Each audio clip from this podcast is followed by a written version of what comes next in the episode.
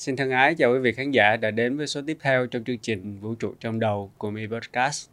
Đây là một chuỗi series chúng tôi nói về những gì xuất hiện trong tâm trí loài người bao gồm những vấn đề về tâm lý, suy nghĩ, hành vi, lý giải tất tần tật mọi thứ của một cá nhân trong mối liên hệ liên cá nhân của họ. Và hôm nay chúng tôi sẽ tiếp cận một chủ đề mà bản thân tôi nghĩ rằng nó khá, khá là đau lòng và mỗi chúng ta cần nhìn thấy cái trách nhiệm của mình cũng như là cái cách để có thể hỗ trợ được cho những người là nạn nhân của cái vấn đề này. Vâng thưa quý vị, hôm nay chúng ta sẽ tiếp cận chủ đề mang tên là bạo lực học đường. Tôi là bác sĩ Trung Nghĩa từ Mi Podcast và đồng hành với tôi trong chương trình ngày hôm nay đây là một vị khách mời đặc biệt và lần đầu xuất hiện trong Mi Podcast. Xin thân ái giới thiệu quý vị khán giả bác sĩ Huỳnh Thanh Tân. À, xin chào quý vị quý vị khán giả của Mi Podcast và cũng như là vũ trụ trong đầu. Thì à, tôi là bác sĩ Huỳnh Thanh Tân. Hiện tại thì tôi đang à, công tác tại trường Đại học Y khoa Phạm Ngọc Thạch à, với vai trò là giảng viên của bộ môn tâm thần.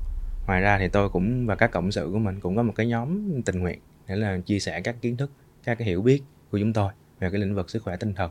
Đó là cái nhóm tâm lý các thái. Ừ, xin cảm ơn bác chị Tân. À, thì kính thưa quý vị, đây là một cái dịp khá là thú vị và bản thân nghĩa cảm thấy vui tại vì uh, bác sĩ nghĩa và bác sĩ tân đã là đồng nghiệp trong một cái khoảng thời gian rất là dài và chúng tôi cùng trải qua khoảng thời gian cùng học tập. Có những biến cố về cuộc sống, những biến cố về trong quá trình học tập và cùng vượt qua cùng với nhau.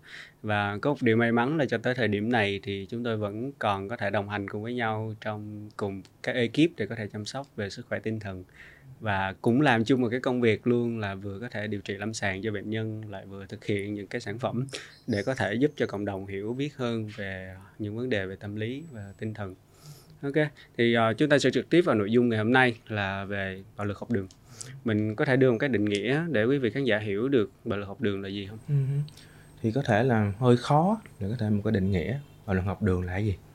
Tại vì uh, rất là nhiều hiệp hội rất là nhiều chuyên gia mỗi người họ có một cái cách gọi tên nó khác nhau ừ. uh-huh. nhưng mà nếu mà để cho quý vị khán giả dễ theo dõi đi chắc là mình sẽ nêu bằng hiện tượng ừ. nêu bằng hiện tượng cái điều mà mọi người dễ liên tưởng tới nhất dễ liên tới nhất thì uh, có thể là gần đây từ phim The Glory, uh, The, Glory. Cho tới, uh, The Glory cho tới những cái chuyện rất là đau lòng ở Vinh chẳng hạn rồi chưa kể là những cái chuyện bên ngoài quốc tế nữa những cái chuyện trong showbiz thì nó hơi ngoài cái chương trình này nhưng mà bản chất thì nó cũng là bully uh, thì mình thấy là ồ như vậy bạo lực học đường là có những cái tổn thương có những cái tấn công từ phía người này từ phía em này đi mình nói cụ thể em này tới em kia à, nhưng mà nó còn phức tạp hơn vậy nhiều xã hội phát triển thì cái cách để bully cái cách để bạo lực nó cũng phát triển theo À, tức là mình thấy rằng cái định nghĩa của bạo lực học đường ban đầu nó là một cái sự tác động của người này đến người kia ừ. và nó mang cái tính chất gây ra cái sự tổn thương. Ừ. Tổn thương về thể chất, tổn thương về tinh thần, tác động vật lý ha. Tác động vật lý. À và mọi người hay hiểu bạo lực học đường có nghĩa là phải tác động vật lý, ừ. là phải à. đánh, cầm mũ bảo hiểm ừ. rồi phải lột đồ, à, xé đồ, xé quần xé áo. À, nhưng mà như bác sĩ Tân đang định nói tới một cái dạng bạo lực học đường phát triển cùng với mạng xã hội và cái công nghệ ngày nay Ừ, đó chính thưa quý vị đó là cái cyberbully ừ. à, người ta gọi là nó là bắt nạt không gian mạng có nghĩa là giờ không đánh không có làm gì hết trơn á chỉ lên mạng chửi nhau thôi lên mạng chửi nhau. Ừ. hoặc là không cần phải lên mạng nữa. Ừ, có những cái hình thức tất nhiên như mạng nó dễ. Mạng này nằm ngoài sự kiểm soát. Cho dù là phụ huynh cho dù là trường. Bây giờ facebook xài rất nhiều instagram xài rất nhiều. Lên tạo một cái nhóm kín gì đó chửi. À. trên đó cũng là một cái hình thức bạo lực. Rồi ờ, thậm chí là bây giờ tẩy chay. Ừ. đi đồn ừ. đi đồn hơi xấu. Cho những người khác không chơi với người đó nữa Đúng rồi. cũng là một dạng bạo lực cũng là một dạng bạo lực mà nó tinh vi rất là nhiều và cái ờ, cái tầng cao nhất của cái bạo lực học đường đó, nếu mình lấy bối cảnh học đường đó, đó là cái tầng tinh vi nhất mà hầu như là mình sẽ không có thể làm gì hết đó là silent treatment ồ oh. silent treatment có nghĩa là sao có nghĩa là xem những người đó không tồn tại oh, một đứa trẻ đi học mà cho dù thầy cô cho dù là bạn học ừ. cho dù là những người trong trường nhân viên khác thì hầu như đứa này nó không tồn tại. Có vẻ một cái tổn thương rất là lớn tới cái giá trị cái hình ảnh bản thân của cái người đó đặc biệt là các bạn nhỏ nữa các bạn chưa hề xác định được giá trị của mình cũng như là không có cách bảo vệ ừ. thì có thể hình dung cái hậu quả rất là kinh khủng ừ. mà nó lại không vi phạm bất kỳ một cái luật lệ nào hết ừ. đâu có ai bắt là à, con phải lại chơi với bạn đi đừng có để bạn mình ừ. Ừ đâu có luật nào quy định được cái vậy và cũng không cấm được con không thích chơi với bạn nghỉ bỏ xì. người ta chỉ cấm những cái dương tính thôi tức là con đánh nó thì bây giờ con không được đánh nữa. Ừ. còn không thể cấm cái âm tính rồi không con không chơi với nó ủa rồi sao bắt con chơi? Đúng rồi. Ừ. thậm chí có phim làm về chủ đề luôn hình như là Another phim Nhật. Thì ờ, có một cô bé cũng bị silent treatment. À, cứ như tưởng là con bé là con bé là ma vậy đó. À, cái những các bạn học mới tới ủa sao kỳ á không ai nói chuyện cô bé không ai nhìn nó hết. Không ai đá động gì đó không ai đề cập tới cái tên của nhân vật đó. Cái bàn đó thì vẫn có cô bé nó ngồi đó mà không hề bất cứ một cái tương tác nào hết. Đó cũng là một dạng bạo lực. Đó có thể nói là đó là cái tầng cao nhất. Và nếu một cái người mới họ họ quyết định là tôi thử chơi với cái người này ừ. thì sao? Có thể nhân đôi. Nhân đôi sát thương hai người cùng dính Thì cái họ đó sẽ trở thành một cái nạn nhân đúng theo. rồi họ sẽ là nạn nhân tiếp theo. Nó giống như một Đó. cái cái nghi thức một Nên cái ờ, muốn muốn chơi chung với những người kia được chấp nhận bởi những người kia thì phải đối xử tương đúng tự rồi với cái để tham gia vào cái nhóm đó. Ok. Và và giống như tân nói hồi nãy thì những cái hình thức này nó tinh vi hơn bởi vì người ta có thể ẩn danh được. Và đôi khi nó cái cái cái tâm lý đám đông á nó nó nó cuồng tới mức mà bản thân cái người muốn tấn công họ không cần phải ra tay nữa. Họ chỉ cần tung một cái hình ảnh hay là tung một cái lời nói xấu nào lên thì ngay lập tức có những người thay thế họ. À, tiếp tay. Cho họ không không cần biết là cái người tung là ai luôn. Thậm chí họ chỉ chửi thôi. Thấy cái hình ảnh thấy sự kiện thấy lời đồn và chửi và Ừ. tấn công. Tham gia dùng. Cái người khởi phát ban đầu họ ngồi đằng sau họ mỉm cười. nghe lạnh da gà. Này Vậy vì- nó giật mưa nữa. Vậy có cái con số hay là cái thực trạng nào nó cho thấy hiện tại ở Việt Nam hoặc trên thế giới nó đang diễn tiến ra làm sao Ừ, về con số thì rất là khó đặc biệt ở Việt Nam. Để kiếm được một con số để xem bao nhiêu phần trăm học sinh đã từng bị bạo lực học đường. Tại vì hình như cái điều này là cái điều cấm kỵ. Không ai muốn nói tới nó hết. Hoặc không ai dám báo cáo con số đó hết. À, à, điều hỏi có trường nào dám báo cáo con số là ở trường tôi có bao nhiêu em học sinh bị bạo lực? Ừ. nghe là khó. Tại vì để nó xảy ra là lỗi của nhà trường. Giống như trong đợt vừa rồi cái em gái phải tự tử là và và có ghi lại là tại vì ờ, nhà trường nói là con phải coi lại bản thân mình đi những chuyện đó chưa chắc xảy ra đâu. Đó là cái cái ờ, mình sẽ bàn về cái chuyện đó sau vì sao nhà trường lại có cái thái độ như vậy. Nhưng mà rất là khó để có con số cụ thể. Nhưng mà có một cái ờ, nghiên cứu một cái báo cáo thôi năm 2019 của UNICEF á, Ừ. quỹ nhi đồng liên hiệp quốc. Thì họ nói là nếu mà nói riêng về cyberbully bị tấn công trên không gian mạng thì khoảng chắc là một phần ba. Cứ ba trẻ thì sẽ có một trẻ nói là mình từng bị cyberbully rồi. Ừ, bị chửi bới bị nhục mạ bị tẩy chay trên không gian mạng bị kéo tạo group. Thậm chí là có những trường hợp thì một cái em em nó bị tạo một cái group đặt tới tên là anti cái em đó luôn. Mà các bạn trong cái lớp mà trong trường nó cho cái group đó và nói. Và cái cảm giác của cái người bên ngoài group không biết người ta nói gì về mình. Ừ. nó cũng kinh khủng như lắm. Biết cũng kinh khủng mà không biết cũng kinh khủng. Rồi ờ, thì ờ, cũng có một cái con số mà nghĩa chợt nhớ tới là trong cái nghiên cứu của Đại học Quốc gia Thành phố Hồ Chí Minh làm năm 2019 á, trên khoảng tới 10.000 sinh viên trong hệ thống đại học quốc gia thì tới 75% những cái bạn sinh viên được hỏi là trong suốt cuộc đời của họ từ lúc đi học cho tới giờ có trải qua những cái hình thức tấn công hay chưa? Thì câu trả lời là tới 3 phần tư là 75 phần trăm rất là nhiều. ừ. Ờ, mà nghĩ nghĩ rằng họ cởi mở hơn và họ dám publish cái đó là bởi vì cái câu hỏi là là bạn đã từng trải qua trong suốt cuộc đời đi học chứ không phải là trải qua ở trường chúng tôi. Đúng rồi. Hỏi thì đường tôi chắc chết. Ok, thì thực trạng có vẻ cũng kinh khủng những cái hậu quả thì sao? Ừ, hậu quả thì chắc là thôi. Sẽ không thể nào nói hết được. Tại vì cái, cái tuổi học sinh tuổi học sinh tầm cấp 2, cấp 3 mình sẽ thấy cái đó nhiều nhất. Cái thật ra cấp 1 cũng có nha. Cấp 1 cũng có nhưng mà thường thì cấp 1 có thể là bằng cách nào đó thì những cái đứa trẻ cấp 1 á tương đối thì cái cái độ aggressive nó cái độ hung hăng của nó. Cái độ mà để nghĩ là cách này cách kia nó tương đối nó hạn chế hơn. Có thể là do nguồn lực có thể là do cái cái kỹ năng của nó. Nhưng mà cái lên cấp 2, cấp 3 đặc biệt là cái tuổi lớp 8, lớp 9 là nhiều nhất.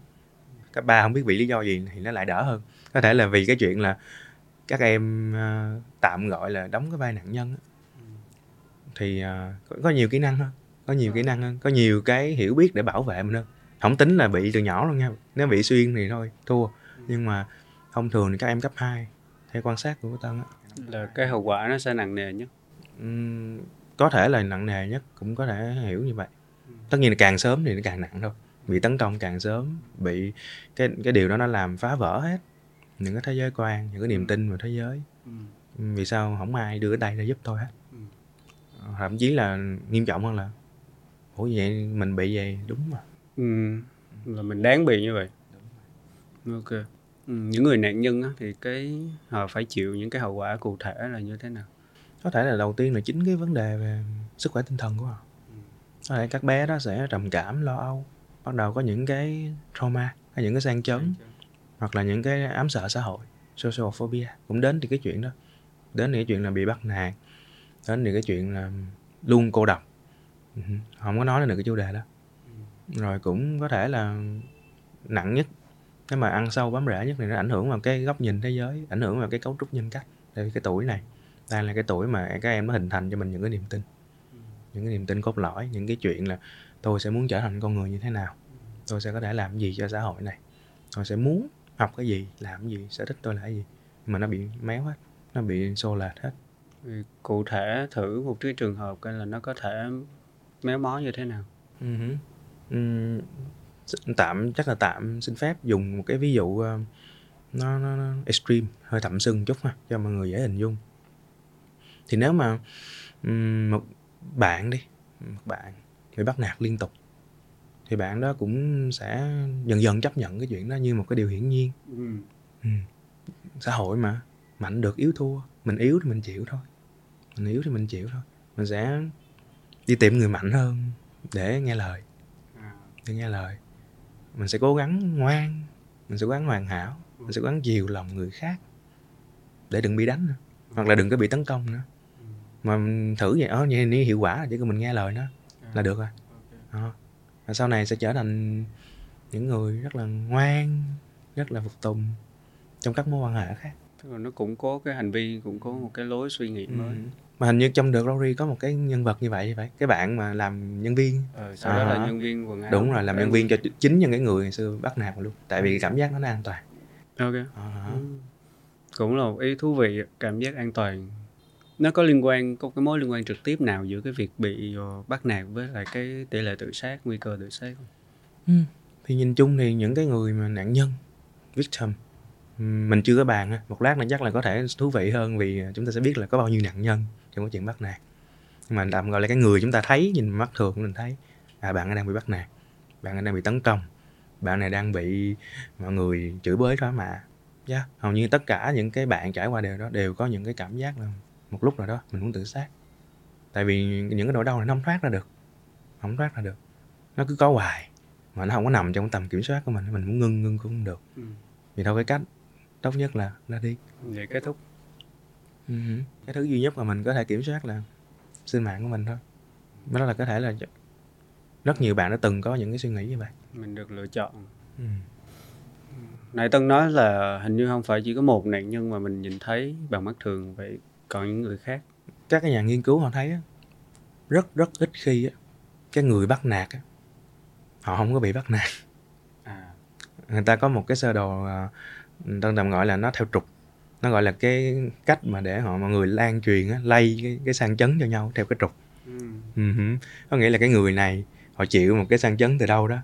Có thể là từ chính những cái bạn học hồi xưa từ chính những người xung quanh chính trong gia đình gốc của họ. Cái họ đi họ truyền cái đó cho cái đứa thứ tiếp theo cho cái nạn nạn nhân tiếp theo. Rồi nạn nhân đó rồi cũng có thể bị bắt nạt có thể bị tổn thương xong rồi lại dùng chính cái cách đó đi áp cho cái người thứ ba uh-huh. hoặc là nếu mà nhìn rộng ra thì những cái bạn đi bắt nạt hoặc là cái bạn bị bắt nạt á giả sử sau này bạn nó có con. Ừ. à, rồi sao? Lại truyền tiếp tục cái cái sang chấn cái cách thức đó cho đứa con của mình. Và đứa con lại đi lay lay lay lay lay lay, lay tiếp.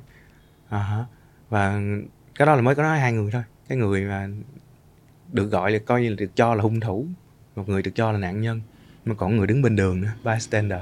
Cái người đứng coi những cái chuyện nó xảy ra à, như nghĩa họ nói hồi nãy cái bạn mới vô trường bạn muốn chơi với các bạn kia nhưng mà bạn nó không dám. Tại vì sợ là nếu chơi với bạn kia mình cũng sẽ là nạn nhân. Thì thôi tôi im. Cái người đứng bên đường cái người đứng xem những cái điều có diễn ra họ cũng là nạn nhân. Hình như tới tới ba cái nạn nhân ở đây cái kẻ bắt nạt cũng là một nạn nhân theo cái nghĩa nào đó. Cái người nạn bị bắt nạt họ nói hả nhưng mà cái cái bạn đứng xem cũng là một nạn nhân và cả ba đều có những cái bị phá vỡ hết những cái thế giới quan những cái cảm nhận về đạo đức rồi những cái cách hành xử. Ừ. và từ đó thì nó sẽ đi tiếp tục tiếp tục tiếp tục và cái vấn đề nó sẽ không bao giờ được biến mất hết. Nó sẽ không có bắt nạt bạo, học bạo lực học đường thì mốt bạo lực công sở thiếu gì cái trường hợp là ừ, sếp chèn ép nhân viên hoặc là có những cái mối ngoại rất độc hại trong công sở. Thậm chí là ừ, gia đình đúng rồi chuyển hóa thành bạo lực gia đình à, rồi bắt đầu đem cái cái đó đó. Cái đứa con sẽ học được cái cách đó. À, nó nó nó làm gì đánh nó. Uh-huh. chửi nó. Uh-huh. rồi tiếp tục lại có thế hệ tiếp theo. Và trong phim nó cũng làm rất là hay về điều đó nó đi theo một cái cách xuyên thế hệ thì đúng ví dụ trong The Lorry thì cái kẻ bắt nạt chính thì nó cũng các bạn đó cũng chịu những cái sự chỉ trích của ừ. mẹ rồi sống trong cái gia đình luôn phải có cái sự áp đặt ừ. và quyền lực nó được thể hiện bằng những cái sự ừ. bạo lực và bắt buộc người khác phải làm theo ý của mình luôn phải đạt cái kỳ vọng thì có thể cái tổn thương đó nó truyền xuống phía dưới nhưng bên cạnh đó nó cũng sẽ phụ thuộc vào cái cấu trúc nhân cách của cái kẻ bắt nạt được đúng không tại vì có người bắt nạt thì họ sẽ chịu và nhịn nhưng mà có người bắt nạt thì sẽ tiếp tục lan tỏa cái sự bắt nạt đó đi. À, vậy thì cái đặc điểm về về phía của cái người bắt nạt cái kẻ bắt nạt đó, thì có cái đặc điểm nào dành cho cái nhóm đó một người như thế nào thì sẽ dễ hình thành? Ừ, nếu mà nói là cái người là cái kẻ bắt nạt thì nhìn chung thì à, các cái nhà nghiên cứu có những cái nhóm những cái tác giả họ chuyên nghiên cứu về cái chủ đề này. Họ cả họ thấy là hình như cái bạn bắt nạt á cái kẻ đi bắt nạt á họ gặp khó khăn và cảm xúc. Cái cách mà đi bắt nạt người khác á thì uh, chúng ta sẽ không có nói là ừ bạn có tổn thương thì bạn được quyền đi tổn thương kẻ khác thì không? ha. Nhưng mà uh, nhưng mà bạn đó có những cái tổn thương và cảm xúc. Và họ thấy là bạn đó trong quá trình sống của mình bạn học được cái cách là à nếu tôi đi thể hiện quyền lực à, tôi đi uh, chèn ép một người nào đó tôi uh, vùi dập một cái người nào đó thì tôi thấy thoải mái hơn. Tôi thấy thoải mái tôi thấy tôi có giá trị tôi thấy tôi có giá trị tôi thoải mái hơn rồi uh, vậy tôi làm tiếp ừ. mình học được cách đó mà cách đó là cách duy nhất mình biết ừ. đặc biệt là khi khi mà độ tuổi các bạn còn nhỏ thì các bạn biết cách nào bạn làm cách đó Đúng. rất là hiệu quả thôi món gì mà ngon thì đứa trẻ nó sẽ ăn tiếp cái gì vui chơi tiếp cái gì mà hiệu quả chống stress thì mình làm tiếp ừ. trẻ em mà ừ. uh-huh. còn cho nên đó là lý do vì sao các bạn trẻ lớn hơn mà bắt đầu có xuất hiện cái đó thì nó cũng đỡ hơn rất là nhiều nên sinh viên đại học là cũng khá là tốt rồi đó. Ừ. nhưng mà chẳng hạn như những cái cấp dưới hầu như các bạn là cách duy nhất các bạn biết. Không ai dạy các bạn cái cách thứ hai hết. Bạn không có lựa chọn không có option B. Mình cứ làm tiếp làm tiếp làm tiếp. Cho nên từ hết từ nạn nhân này tới nạn nhân khác. Uh-huh. cho dù đứa này nó có ra sao rồi nó có chuyển trường hay gì rồi thì cũng sẽ có cái người tiếp theo lắp vô cái vị trí đó. Đó là cái hiện tượng. Thì có thể đi nhanh một chút nhưng mà ví dụ nó liên quan tới giải pháp á vậy thì cái giải một trong những giải pháp có phải là cung cấp một cái cách thức khác hmm. để bạn cảm thấy dễ chịu. Đúng rồi. Có nghĩa là nhìn chung thôi. Cả ba cái cái, cái nạn nhân ha, tạm gọi là nạn nhân luôn. Kẻ bắt nạt người bị bắt nạt cái bystander cái người đứng xem đều cần phải được hỗ trợ hết.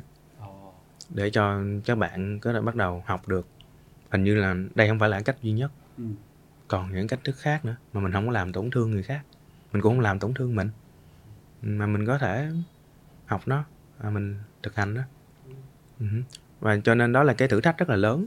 Tại vì đôi khi chúng ta sẽ rất là dễ bảo vệ cái cái bạn bị bắt nạt. Ừ. mà chúng ta hiến tế luôn cái bạn bắt nạt. Như vậy thì ờ, tất nhiên thì về luật lệ thôi. Bạn làm sai thì bạn phải học cái cách chịu trách nhiệm. Nhưng mà nếu mà chúng ta tế luôn thì coi như chúng ta thì cũng hy sinh một bạn nhỏ thôi. Trong khi bạn đó cũng là một cái nạn nhân ở đâu đó. À, cũng chịu những cái tổn thương nào đó và điều này nó cũng thử thách cho cái người làm lâm sàng rất là nhiều. Liệu mình có đủ bao dung để mình tha hay không? Ừ. mình tha cho cái, mình biết là các bạn đi bắt nạt người khác mà nó vi phạm rất nhiều luật lệ. Ừ. nhưng mình có đủ bao dung để mình chấp nhận và đối xử bạn này như một cái người đang tổn thương. Ừ. mình phải cho bạn này đồng hành cùng bạn này trong quá trình xây dựng một cái cách thức mới. Và thông qua điều điều đó thì cũng sẽ giúp cho ba cái nạn nhân này nè họ tái củng cố lại xây dựng lại cái góc nhìn thế giới của họ điều chỉnh lại xác định là những cái kỳ vọng xác định là những cái quyền lợi của mình uh trong cái việc tương tác với người khác ừ. vì bản chất thì vẫn là mối quan hệ giữa người với người thôi ừ. okay. như vậy thì quý vị khán giả trước giờ chúng ta nhìn thấy bạo lực học đường giống như là những cái điểm cắt ngang và chúng ta nghĩ là từng sự việc xảy ra chúng ta sẽ phải giải quyết cụ thể nó nhưng mà hôm nay khi mà trò chuyện với bác sĩ Tân chúng ta thấy một cái bức tranh nó rộng hơn rất là nhiều về dòng thời gian thì chúng ta có một cái trục bắt nạt liên tục, cái kẻ bắt nạt chỉ là một cái điểm ở trên cái trục đó thôi. Trước đó là họ đã phải chịu những cái sự áp bức, những sự bắt nạt và nó củng cố cái tư duy rằng khi tôi lan truyền cái điều này đi, tôi sẽ dễ chịu, hoặc là đó là một cái cách thức có hiệu quả nên họ mới làm cái điều đó. Và cái người nạn nhân lại tiếp tục, nếu mà họ còn tồn tại, còn sống sót, thì sau này cái bức tranh nó lại tiếp nối ở thế hệ con họ, hoặc là trong bất cứ cái hoàn cảnh nào, họ là một cái người có nhiều quyền lực hơn, ví dụ là cái người sếp đối với nhân viên của mình. Và đối với một cái bức tranh rộng hơn về mặt không gian thì mình thấy rằng bạo lực học đường nó có thể dẫn tới những cái bạo lực về công sở bạo lực gia đình. Và cái vấn đề nó sẽ liên tục bị cuốn quanh cuốn quanh. Và gần như có cảm giác nghĩ cảm giác nó hơi nặng nó bế tắc vậy liệu có cái cách nào để nó đỡ bế tắc giải quyết được không? Quý vị khán giả bác sĩ nghĩa nghe xong buổi hôm nay chắc người hết không có con. Không biết cho con học ở đâu luôn không đáp được